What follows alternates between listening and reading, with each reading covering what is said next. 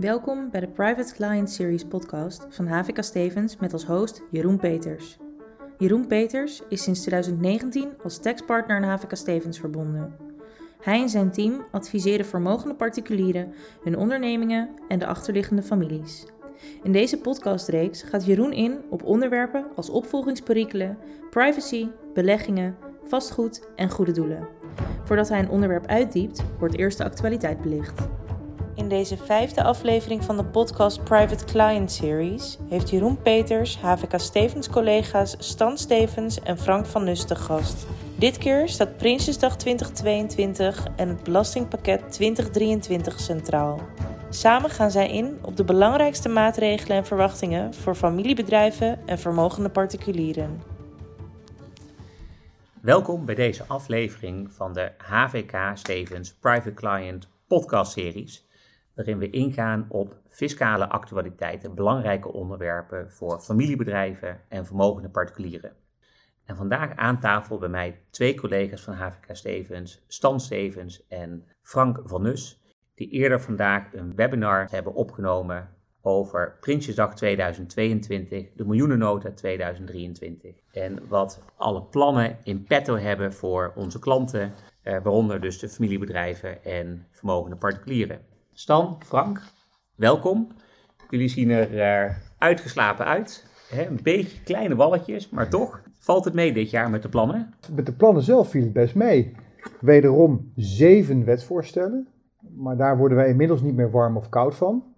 Maar het waren zeven dunne wetsvoorstelletjes. Dus wat dat betreft viel het reuze mee. Eigenlijk zat de, de verrassing in twee aparte brieven die nog na zijn gestuurd. Maar daar komen we vast nog wel over te spreken. Ja, en ik denk uh, opvallend weinig uh, wetsvoorstellen over de vennootschapsbelasting. Oké. Okay. Dus vaak hebben we wel een aantal technisch ingewikkelde wetsvoorstellen rondom de vennootschapsbelasting. Zat er nu niet bij. Is ook wel verklaarbaar. Uh, die volgen een beetje een separaat traject. En, goed, er is natuurlijk ook heel veel ontwikkeling. Ehm, maar dat gaat even voorbij aan deze miljoenennota. En dus gelukkig op het gebied van de vennootschapsbelasting weinig nieuws onder de zon. Klopt, in dit belastingplan bijna is één punt, maar daar zullen de meeste mensen niet tegen aanlopen, denk ik. Is uh, dat er iets verandert rondom uh, de fiscale beleggingsinstelling voor vastgoed. En daarvoor aangekondigd dat ze dat willen aanpassen, zodat de beleggingsinstellingen niet meer in, uh, in vastgoed kunnen investeren. Dus dat heeft voor die groep natuurlijk wel belangrijke impact. Maar goed, er is nog geen concreet voorstel voor. En uiteraard, daar komen we denk ik uit, uitgebreid nog over te spreken, veranderen de tarieven, waaronder de tarieven in de vennootschapsbelasting. Ja, en waar gaan die tarieven dan naartoe, Frank? Die tarieven in de vennootschapsbelasting, die gaan uh, omhoog uh, van 15% in de laagste tariefschijf naar 19%. En daarboven blijft het zoals het was, 25,8%. Maar dat is wel een substantiële stijging. Uh, dat is een substantiële stijging met name voor DGA's die, laten we zeggen, winsten maken uh, tot uh, eh, 2 ton. Het zal ook vervelend zijn voor bedrijven die juist op dit lage tarief hadden gepland vorig jaar. Die bijvoorbeeld hun bedrijf hebben opgeknipt in een aantal BV's. Eh, want ja, dat uh, trucje gaat niet meer op uh, vanaf, vanaf volgend jaar. Althans, voor het tarief gaat dat niet meer op. Laat ik even volledig zijn. Want het kan nog voor ondernemers nog steeds voordelig zijn om jezelf op te knippen. We hebben nog steeds die earning stripping maatregel hè, de, in de renteaftrek. En in dat licht kan het nog steeds handig zijn om meerdere vennootschappen erop na te houden. Met name in de vastgoedpraktijk zie je dat nog steeds veel voorkomen. Dan zijn we qua tarief zijn we weer een beetje terug bij waar we een aantal jaren geleden waren. Nou, flink, een flink uh, tijd geleden. Want uh, kijk, ik denk als je de combinatie van de vennootschapsbelasting kijkt. Het gaat natuurlijk niet alleen om de vennootschapsbelasting, maar het gaat ook om de combinatie met de inkomstenbelasting. Uh, en naast dat het, ja, wat zou het noemen, dan het opstaptariefje in de vennootschapsbelasting verhoogd wordt, naar 19%. en dat je ook sneller die 19% moet gaan betalen straks bij 2 ton. Is ook belangrijk om te zien dat het aanmerkelijk belangtarief verhoogd gaat worden. En dat gaat per 2024 eh, in, die wijziging. En dan gaat het toptarief naar 31%. Dus dat is natuurlijk wel een substantiële verhoging uh, vanaf het huidige tarief van uh, eh, 26,9%. Daar gaat wel een lager tarief gelden op het moment dat je een dividenduitkering hebt, maximaal 67.000 euro. En daar zit toch wel een grapje in, want die 67.000 euro, die geldt per partner. Mhm. Dus als je een gehuwd of ongehuwd bent, dat maakt niet uit. En dan kun je het dubbele bedrag kun je uitkeren tegen het lagere tarief van 24,5%. Maar je hebt wel gelijk, als je kijkt van de beweging waar we dan nu naartoe gaan, als we even kijken naar het toptarief, dus de combinatie van vennootschapsbelasting en inkomstenbelasting voor de DGA, dan loopt dat straks toch op naar 48,8%. En dat zit eigenlijk heel dicht bij het toptarief in de inkomstenbelasting in box 1, want dat is 49,5%. En ja, dat doet mij wel herinneren aan de invoering van uh, IB 2001.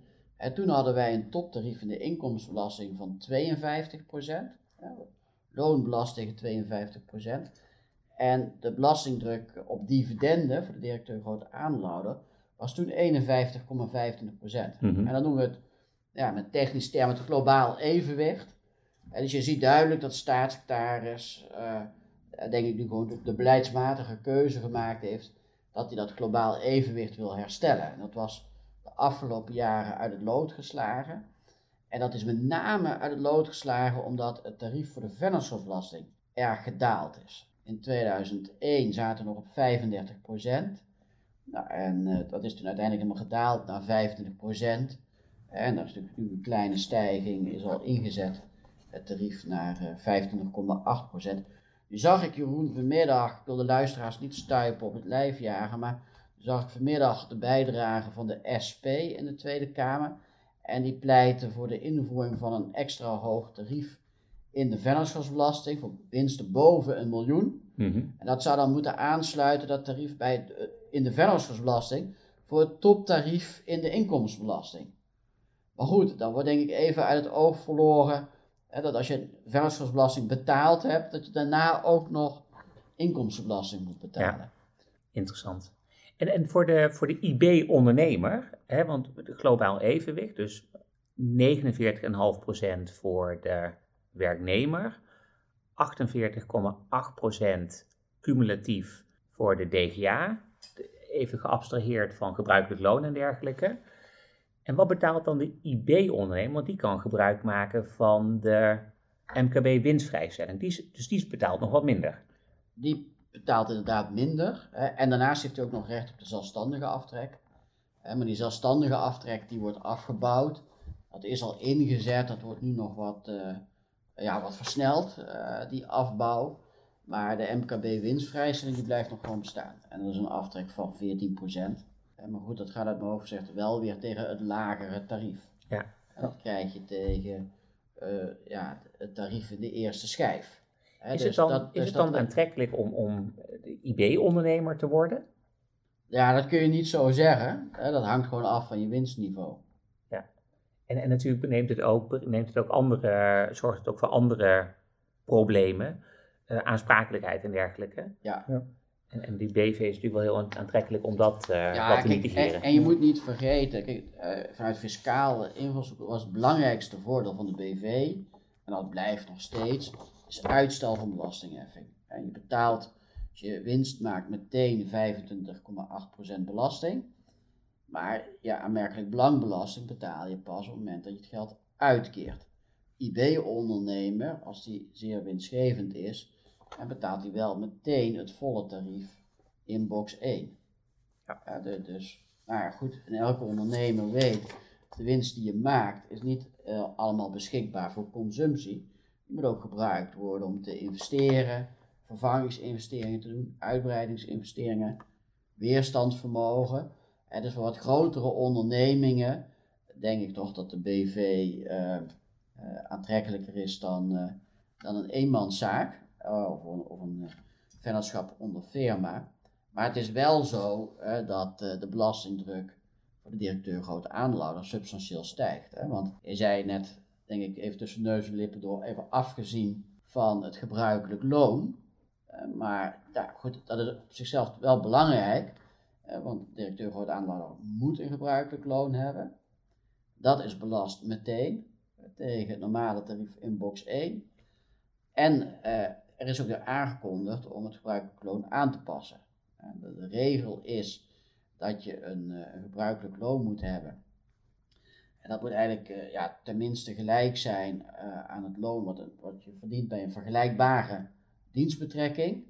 En dan zit dan nog een aparte regel in dat, dat je uh, het ook niet lager mag zijn dan de best verdienende werknemer. Mm Maar goed, daar zat altijd een tegemoetkoming in, een soort, dat noemen ze de doelmatigheidsmarge, dat je dan een afslag mag nemen van 25% hè, van het gebruikelijke loon. En dat gaat eruit, die, uh, die, die, die doelmatigheidsmarge van 25%. En dat betekent dus dat je, ja, het, het salaris moet altijd tenminste gelijk zijn aan het salaris wat de meest verdienende werknemer verdient in de onderneming, dan wel uh, wat een vergelijkbare, een vergelijkbare werknemer in een vergelijkbare dienstbetrekking verdient. Ja, ik geloof dat de staatssecretaris Van Rij al gezegd heeft hè, dat dat hij vreemde het geloof ik als dat de Zuidaspartners eindelijk ook belasting gaan betalen. Maar, als we daar nou even naar kijken, zie ik het dan verkeerd dat eigenlijk die discussie over gebruikelijk loon misschien helemaal niet meer zo interessant hoeft te zijn, omdat uiteindelijk cumulatief VPB plus inkomstenbelasting ongeveer hetzelfde betaal als dat ik over mijn salaris betaal? Op korte termijn is dat natuurlijk waar want het, uh, dat precies het globaal evenwicht. Je betaalt uh, op dividend 48,8% en op salaris aan de top 49,5%. dus uiteindelijk maakt het niet uit. Alleen de combinatie met dividend heb je nog uitstel tot het moment dat je het uitkeert. dus daar zit nog een effect. En ja, uh, je weet zelf ook, Jeroen, niets zo onzeker als een fiscaal stelsel. Hè, het verandert voortdurend. Nu gaat het AB-tarief omhoog. Ja, misschien uh, over een aantal jaren keert de wind misschien weer. En dan staat er misschien weer een lobby voor lagere belastingdruk. En dan kan het best zo zijn hè, dat die ingehouden winsten, die nu, ja, en die nu dan potentieel belast worden tegen 31%, later weer tegen een lager tarief eruit gehaald kunnen worden. En plus, je zit natuurlijk nog steeds in die context van ons huidige, laten we zeggen, meer ja, fiscale stelsel waarin van alles en nog wat inkomensafhankelijk is. Dus dat is nog steeds ja, de, eigenlijk de rechtsvaardigingsgrond waarbij dat, die gebruikelijke loonregeling oorspronkelijk is ingevoerd. Eh, te voorkomen dat er uh, uh, kunstmatig laag salaris wordt mhm. gecreëerd, waardoor men uh, grotere aanspraak maakt op allerlei inkomensafhankelijke regelingen. Ja. Dus uh, ja, dat geldt nog, dat, die rechtvaardiging geldt normaal gesproken nog steeds in, mm -hmm. het, in het stelsel. Maar goed, ik verwacht wel, hè, dit, dit, gaat wel ingevoerd worden. En er is volgens mij niet zo heel veel politieke weerstand tegen. Ja, en dan gaat de Belastingdienst vanaf 1 januari, hè, over 2023 en volgende jaren, verwacht ik wel dat ze dat gebruiken kloonkritisch gaan bekijken. Want hè, de Belastingdienst zal ja. verwachten dat het gebruikelijk loon bij alle DGA's met 25% omhoog gaat. En die dan denken van ja, dat hebben ze natuurlijk. Heeft iedereen die doelmatigheidsmarge in acht genomen. Ja. Dus ja, dan moet het nu ook met 25% stijgen. dus ik verwacht daar wel wat discussies. je ziet uiteindelijk vrij weinig discussies over gebruikelijk loon. Volgens mij is het voor de Belastingdienst ook buitengewoon lastig om daar een hele goede discussie over te voeren. Ja, maar dan moet ik wel zeggen dat, dat wij zeg maar, misschien niet het, complete beeld hebben. want ik denk, zoals we hier om de tafel zitten, we veel cliënten hebben met al een relatief hoog gebruikelijk loon. Uh, wat ook logisch is vanuit het verleden, want vaak er werd ook gebruik gemaakt van hypotheekrenteaftrek.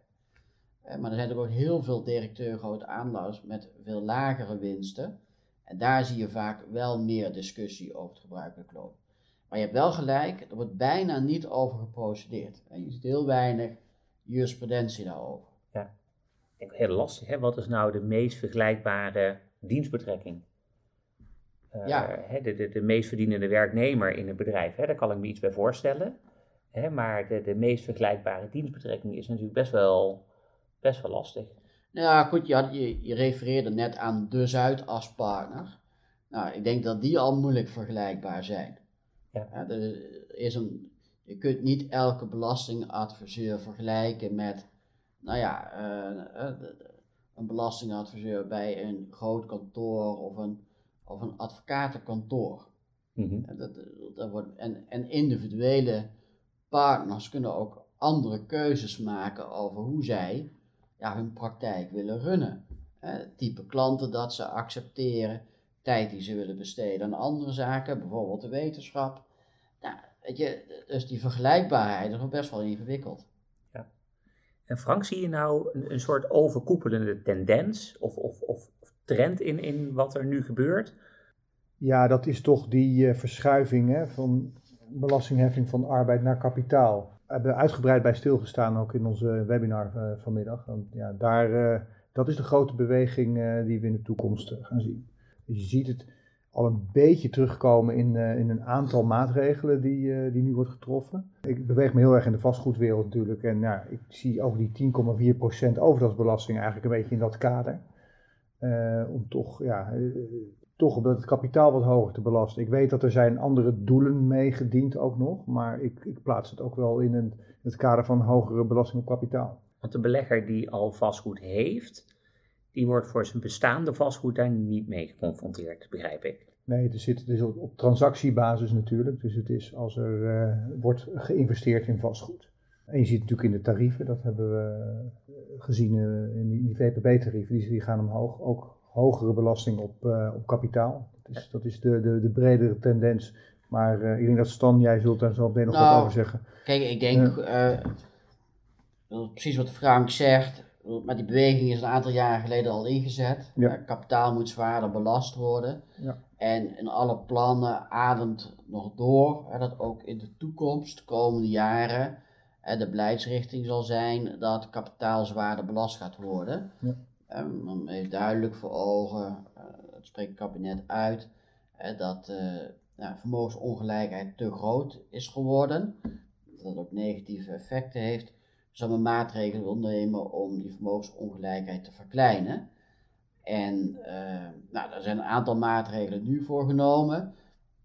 Ik, ik zou bijna willen zeggen de quick and dirty, de easy wins. Door gewoon de tarieven te verhogen in de vennootschapsbelasting brief te verhogen de inkomstenbelasting. Uh, maar uh, er gaan ook nog andere wijzigingen potentieel aankomen. Zoals je weet, per 1 januari 2023 waarschijnlijk wordt het wetsvoorstel excessief lenen ingevoerd. De Tweede Kamer heeft daar zijn akkoord op gegeven. Dus dat betekent dat het niet meer, niet meer zo eenvoudig is om geld te lenen van de BV.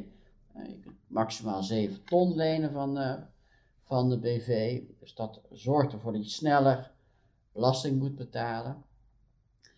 Um, en ja, goed, er liggen andere plannen. Uh, de box 3 heffing wordt het tarief verhoogd. Er wordt natuurlijk ook wat veranderd, kunnen we het zo nog wel even over hebben.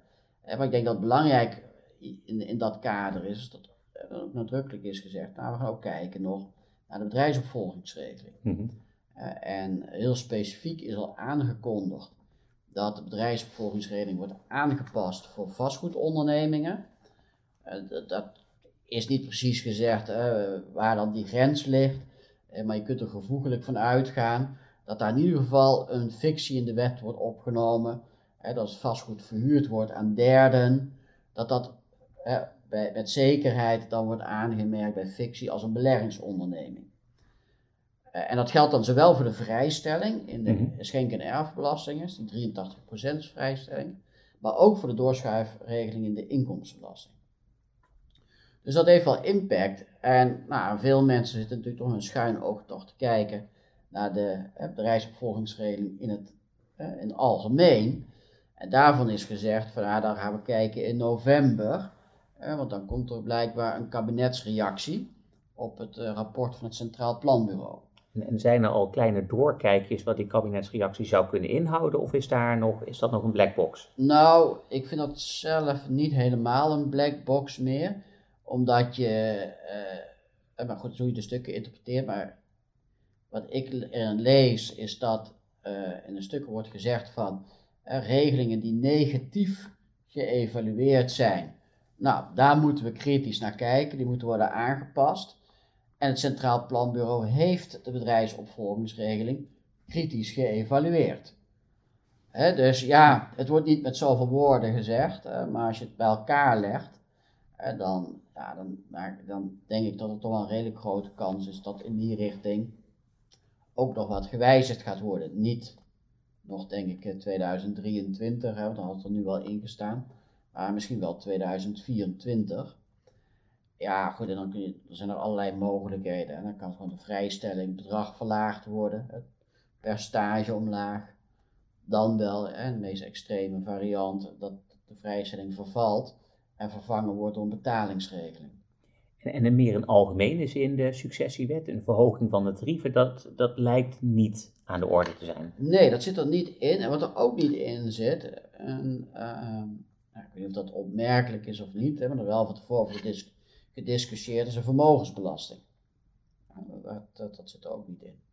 Een andere belangrijke potentiële ontwikkeling, waar, waar nu niet over gesproken wordt in, eh, in deze voorstellen, maar die wel gewoon in de bureauladers liggen in Den Haag, is aanpassing van box 2 meer fundamentele zin. Mm er wordt vaak gezegd dat een van de, eh, van de knelpunten van box 2 is dat de belastingheffing uitgesteld kan worden.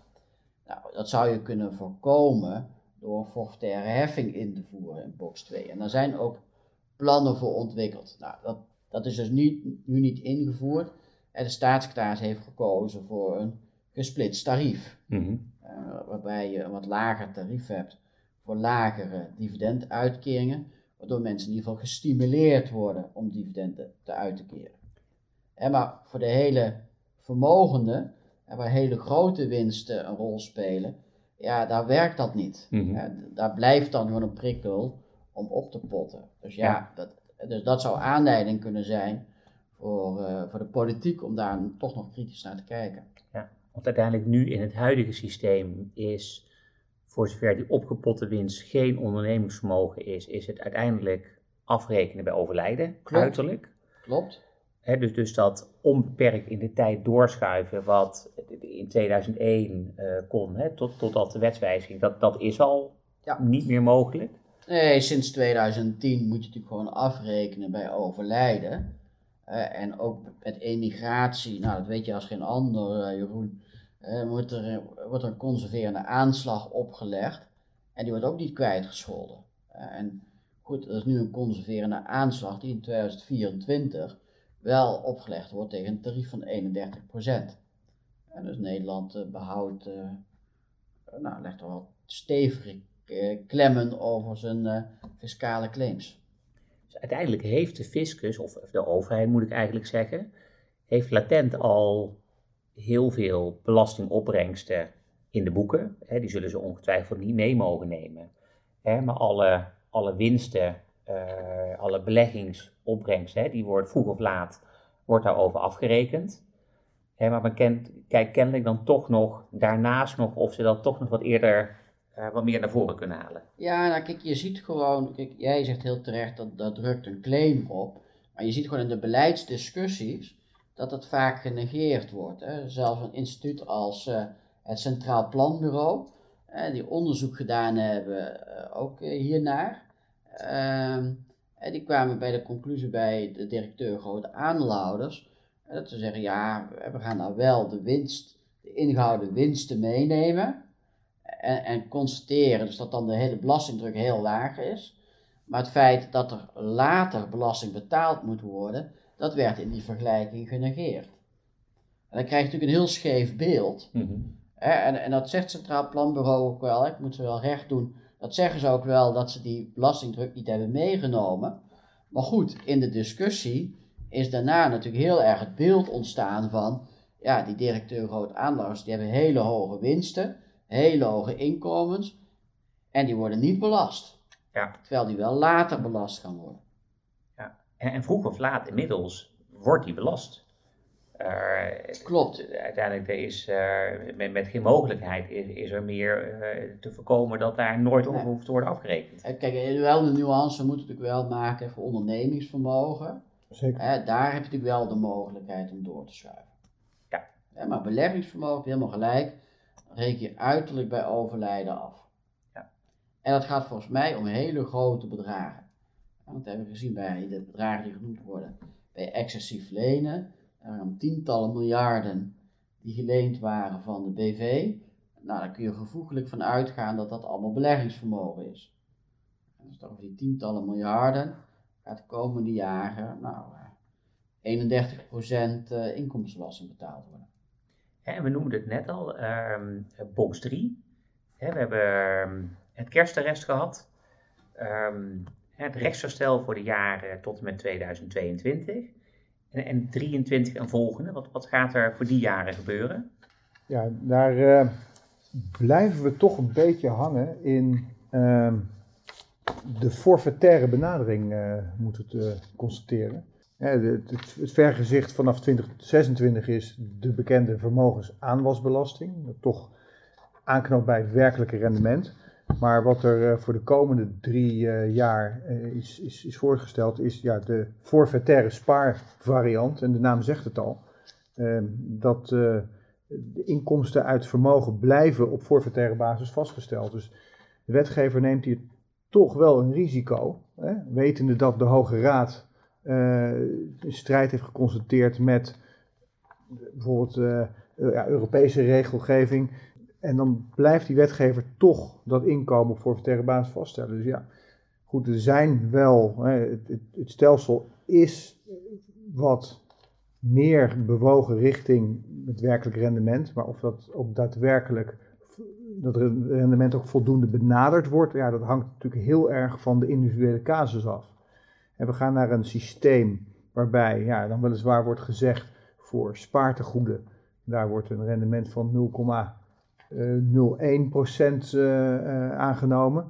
Uh, maar dan is er een tweede categorie, de beleggingen, waar een, een, een, een hoog een, een rendement van ja, op dit moment geloof ik 5,69% uh, wordt aangenomen. Dat wordt elk jaar weer vastgesteld.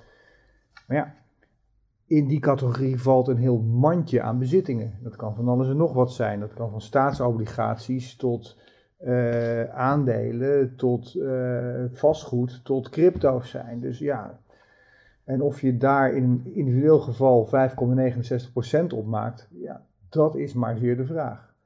Dus ja, ik vind wel dat de wetgever een, uh, een risico neemt. ja, tegelijkertijd zijn daar natuurlijk redenen voor, want het zomaar invoeren van een vermogensaanwasbelasting nu gelijk per volgend jaar, dat heeft ook wat voet in de aarde. Dus ik heb er wat dat betreft wel enige sympathie voor. Um, maar het is een risico. en dan hoorde ik de afgelopen weken, heb ik diverse mensen horen zeggen, ja, maar uiteindelijk hè, die, die aanpassing is allemaal niet zo'n probleem. Want um, wat ik gewoon ga doen, ik verkoop op 30 december, verkoop ik mijn beleggingen. En uh, op 1 januari ben ik volledig cash uh, belegd. En op 2 januari koop ik mijn, mijn portefeuille terug. Is dat een manier om hiermee om te gaan en, en zo je belastingdruk nog wat te besparen? Of is dat te makkelijk gedacht? Ja, leuk bedacht, Jeroen. um, heel en creatief. Uh, maar de wetgever, wetgever heeft er helaas ook aan gedacht voor degene die dit zou overwegen en een nieuw, een geheel nieuw begrip geïntroduceerd, de pijldatumarbitrage. Dus um, er is op uh, geanticipeerd in de, in de regelgeving. Ja, dus ik moet uiteindelijk hè, onze luisteraars toch teleurstellen. Mm -hmm dat die hele simpele besparingsmogelijkheid, dat dat helaas uh, niet mogelijk is. Nou ja, kijk, wat natuurlijk nog wel blijft gelden, is de weg naar box 2. Even afgezien van vastgoed, waar dan die 10,4% uh, overdrachtsbelasting op rust, kun je natuurlijk redelijk makkelijk beleggingen naar box 2 over, overbrengen als dat de sommen zo uitkomen. Dus dat is wel een route die beleggers steeds in hun achterhoofd moeten hebben. Blijf ja. ik daar in box 3 zitten? Of maak ik even al dan niet tijdelijk de beweging naar, uh, naar box 2? Al moet je daar natuurlijk ook oppassen, want die, die arbitragemogelijkheden bestonden al en, en daar bestaan ook regelingen voor. Maar en je loopt nu tegen dat cumulatieve tarief van 48,8% ga je aanlopen.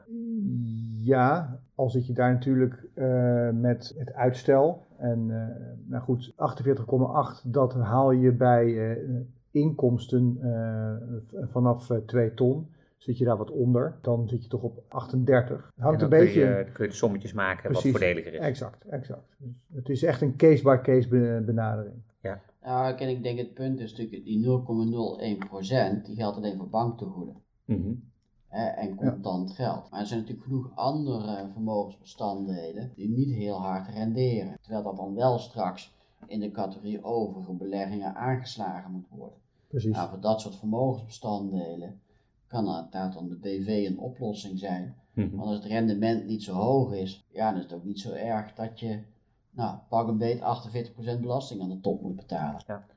Nou ja, je ziet het misschien bij het vastgoed zelfs ook al. Eh, ja, je kan je in deze tijden afvragen als je nu gaat investeren wat, wat je rendementen op vastgoed gaan doen. En het kan best zijn dat je nu even eh, bij bepaalde projecten niet aan die 5,96 procent, 69, 69% eh, toekomt. Ehm, Helemaal dadelijk natuurlijk met 10,4 overdrachtsbelasting die je moet eh, inprijzen. Precies. En, en ehm, ehm, ja, voor dat soort situaties kan zijn, als je de sommen maakt, dan hangt het even af van heb, of je nog, hoe je gefinancierd bent, of er veel schuld tegenover staat. Kan je in box 2 eh, de komende jaren voordeliger uit zijn? En dan kan een beweging van box 3 naar box 2 overwogen worden. En ook daar zit dan die drempel van de overdrachtsbelasting in. Maar goed, die kunnen we slechten. Eh, als je het eh, even tijdelijk in een open cv onderbrengt. Al is die oplossing eindig, zo lijkt het, met een ander wetsvoorstel dat eraan komt met ingang van 2024. Maar goed, als je nu toch je investeringen moet doen en, en je hebt nog de keuze, box 3 of box 2, ja, dan moet er flink gerekend worden. En met betrekking tot box 3, een, een vraag die op de lippen van, van veel luisteraars zal branden is, is er eindelijk duidelijkheid over of, er, eh, of degenen die geen bezwaar hebben aangetekend, waarvoor de aanslagen definitief zijn hè, voor de jaren eh, 2017, 18, 19, of die, of die nog recht hebben op een teruggave? Nou, er is in ieder geval eh, eh, nog geen toezegging dat dat gaat gebeuren. Ja, de staat heeft aangegeven dat hij dan niet, daar geen plannen heeft in die richting. Mag ik daar dan uit afleiden dat het waarschijnlijk niet gaat gebeuren, of is dat te voorbarig? Ik denk waarschijnlijk niet. Ik denk het ook niet. Al heeft de staatssecretaris recent kennelijk eh, een, een hint in de andere richting eh, afgegeven. Maar Stan, je had even gekeken en de budgetair was er in ieder geval niets voor ingebouwd. Nee. Eh, dus ik denk het ook niet. Nee, concreet zou de staatssecretaris gezegd hebben dat de weg van de ambtshalve vermindering nog bewandeld zou kunnen worden. Maar ik ben er redelijk sceptisch over. En, en, en de komende jaren verwachten jullie dan ook weer veel nieuwe rechtspraak over box 3 eh, vanaf 2023? Nou ja, goed, in de vakliteratuur is al gesignaleerd spanning hè, met het EVRM. Op dezelfde manier als de Hoge Raad het kerstarrest beslist heeft. De regeling is wel weer wat anders, maar goed. Eh, dus er zullen ongetwijfeld beleggers zijn die, geen, die een rendement gaan halen lager dan eh 5,69%, misschien zelfs een negatief rendement. En die zullen waarschijnlijk wel gaan procederen om eh, nou, in ieder geval te betogen dat de regeling als zodanig in strijd is met het eh, EVRM. Of dat er sprake is wat, wat we dan noemen een, eh, een excessive individual burden. Hè, dan kan het ook een strijd zijn met, met het EVRM. Goed, dat laatste wordt niet zo snel geaccepteerd. Ehm, dus ja, ik verwacht daar nog wel eh, procedures over. Maar misschien Jeroen, één aspect waar we nog niet over gehad hebben bij eh, de wijziging van box 3, die wel denk ik voor veel mensen belangrijk is, is dat je zegt van oké, we krijgen 0,01% tarief voor banktegoeden, 5,69% voor overige beleggingen, maar voor schulden gaat een ander tarief gelden. En dat wijzigt dan ook qua systematiek ten opzichte van het huidige systeem. De toekomst gaat over schulden ook ja, een soort forfaitaire rente lopen van 2,46%. Mhm. En dat werkt anders dan nu. Hè? Want nu is het zo, als je een, ja, bijvoorbeeld een pand hebt en je hebt dat gefinancierd met een schuld, dan verlaagt die schuld voor 100% eh, eigenlijk je, eh, je belastinggrondslag. En dus ook voor 100% wordt je belastingdruk verminderd. En straks is dat voor veel minder. Dus dat is wel iets om eh, rekening te houden voor, ja, voor belastingplichtigen die hun vastgoedportefeuille hebben gefinancierd met schulden. Nou, één, als dat is bij de BV, dan moeten ze sowieso iets. Hè, dat moet dan worden afgelost, anders loopt men tegen excessieve lenen aan. Maar als het gefinancierd is bij de bank, dan moet men er rekening mee houden eh, dat de belastingdruk substantieel zal stijgen. Ja. Ja, omdat gewoon die, ja, die, die, die schuld niet meer volledig meegenomen wordt. Dus uiteindelijk is het ook vanuit, ehm, je, je, het wordt fiscaal dus veel minder voordelig, of zelfs onvoordelig als ik het goed begrijp, om in box 3 met schuld gefinancierd te zijn. Nou, ik wil niet zeggen onvoordelig, hè, want op het moment, de, uh, er wordt een forfaitaire rente in aanmerking genomen, dus we kijken niet naar de werkelijke rente die je betaalt. Er geldt een forfaitaire rente van 2,46%. Dus op het moment dat jij een rendement maakt van meer dan 2,46%, is het gewoon aantrekkelijk om met schuld te financieren, mhm. omdat je economisch leverage creëert. Ja. ja. Maar het is niet meer zo dat het ook nog een, ja, dat, het, dat fiscaal gezien je eigenlijk een extra hoge rente in aftrek kan brengen. Want in het huidige systeem heb je een forfaitaire rendement van 5,69%. Dus die schuld trek je eigenlijk ook af tegen 5,69%. Terwijl je misschien 2,5, 3% rente betaalt. Ja. Heel veel zal afhangen van de, de, de exacte cijfers van het individuele geval. Hoe je eruit springt. En wat, wat, wat voor een rentepercentage betaal je werkelijk op je schuld? En wat voor een rendement maak je werkelijk op je beleggingen? En die sommen moet je gaan maken om te kijken waar je thuis eh, hoort, in box 3 of in box 2. En, en dus hè, box 3 wordt onvoordeliger voor de vermogende particulier. Box 2 wordt onvoordeliger. Eh, er zijn aanpassingen in het verschiet voor, eh, met betrekking tot de bedrijfsopvolgingsregeling. Mogelijk aanpassingen in het verschiet met betrekking tot de doorschuifregeling. De OpenCV staat uh, onder vuur. Is er, is er ook nog wat leuks te melden voor, voor, de, voor de vermogende particulieren, het, het familiebedrijf? Vergeet niet dat de schenkvrijstelling eigen woning nog wordt uh, afgeschaft. De jubelton. Niet te vergeten de jubelton. Ja, om het nog erger te maken, we kunnen nog wel even doorgaan. Stan, we hebben er toch nog wel een paar in, uh, in petto. Uh. Ja, nee, kijk, het, uh, er zit nog wat meer zuur in. we hadden het straks over strijden van vermogensongelijkheid. Dat is de brief van Frank aan refereerde uh, over kabinetsreactie over het zogenoemde IBO-rapport vermogensverdeling. En, en, daarin heeft de staatssecretaris een aantal maatregelen, uh, eigenlijk bepaalde ja, belastingstructuren geïnventariseerd. En dat noemt hij dan opmerkelijke structuren. En daar zitten gewoon structuren tussen die nou, blijkbaar opmerkelijk zijn, maar wel in de praktijk veel voorkomen. En ik zie wel een van de meest veel voorkomende situaties is dat ouders en kinderen samen investeren. Mhm. In een onderneming of samen beleggen. En dat wordt ja, beschreven als een opmerkelijke structuur. Nou, op zichzelf is dat niet zo erg, maar er zit wel aan gekoppeld eigenlijk dat we willen kijken van ja, moeten dat soort structuren niet bestreden worden in de uitvoeringssfeer of door middel van, uh, van wetgeving.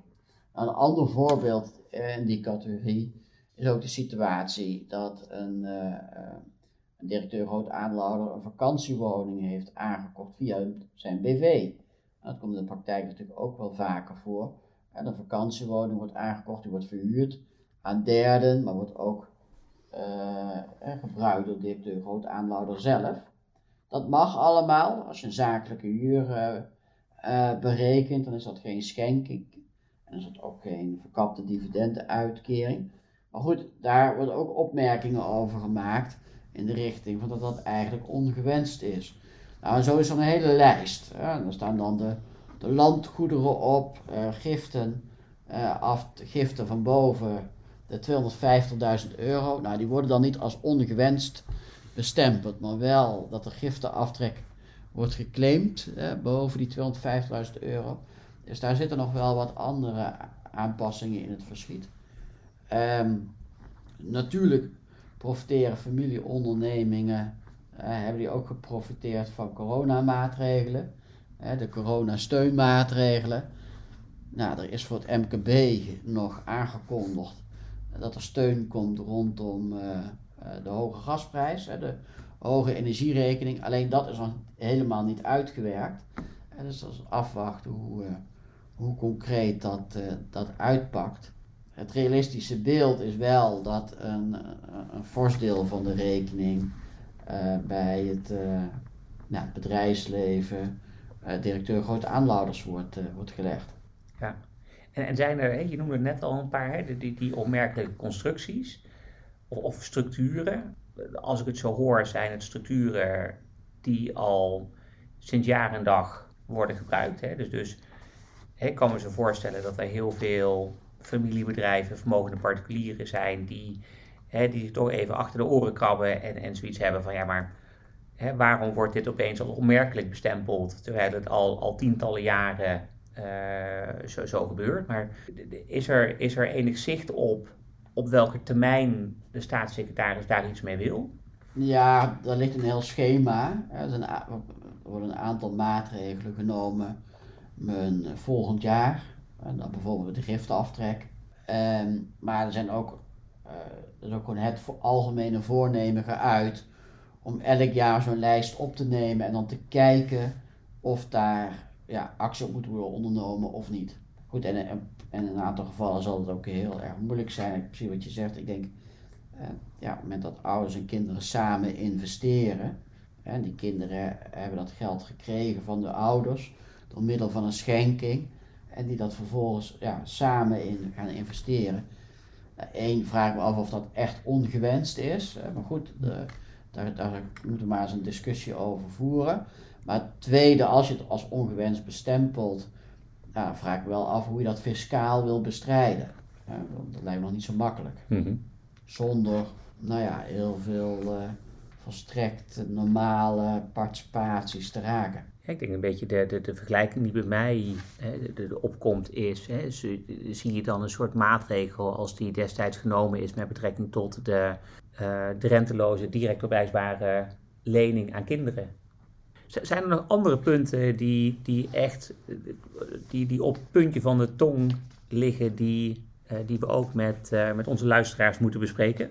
Nou, jij zocht net naar iets dat niet zuur is, maar zoet. Um, we hebben nog niet vermeld dat er wel budgetten worden vergroot voor zaken als milieuinvesteringsaftrek.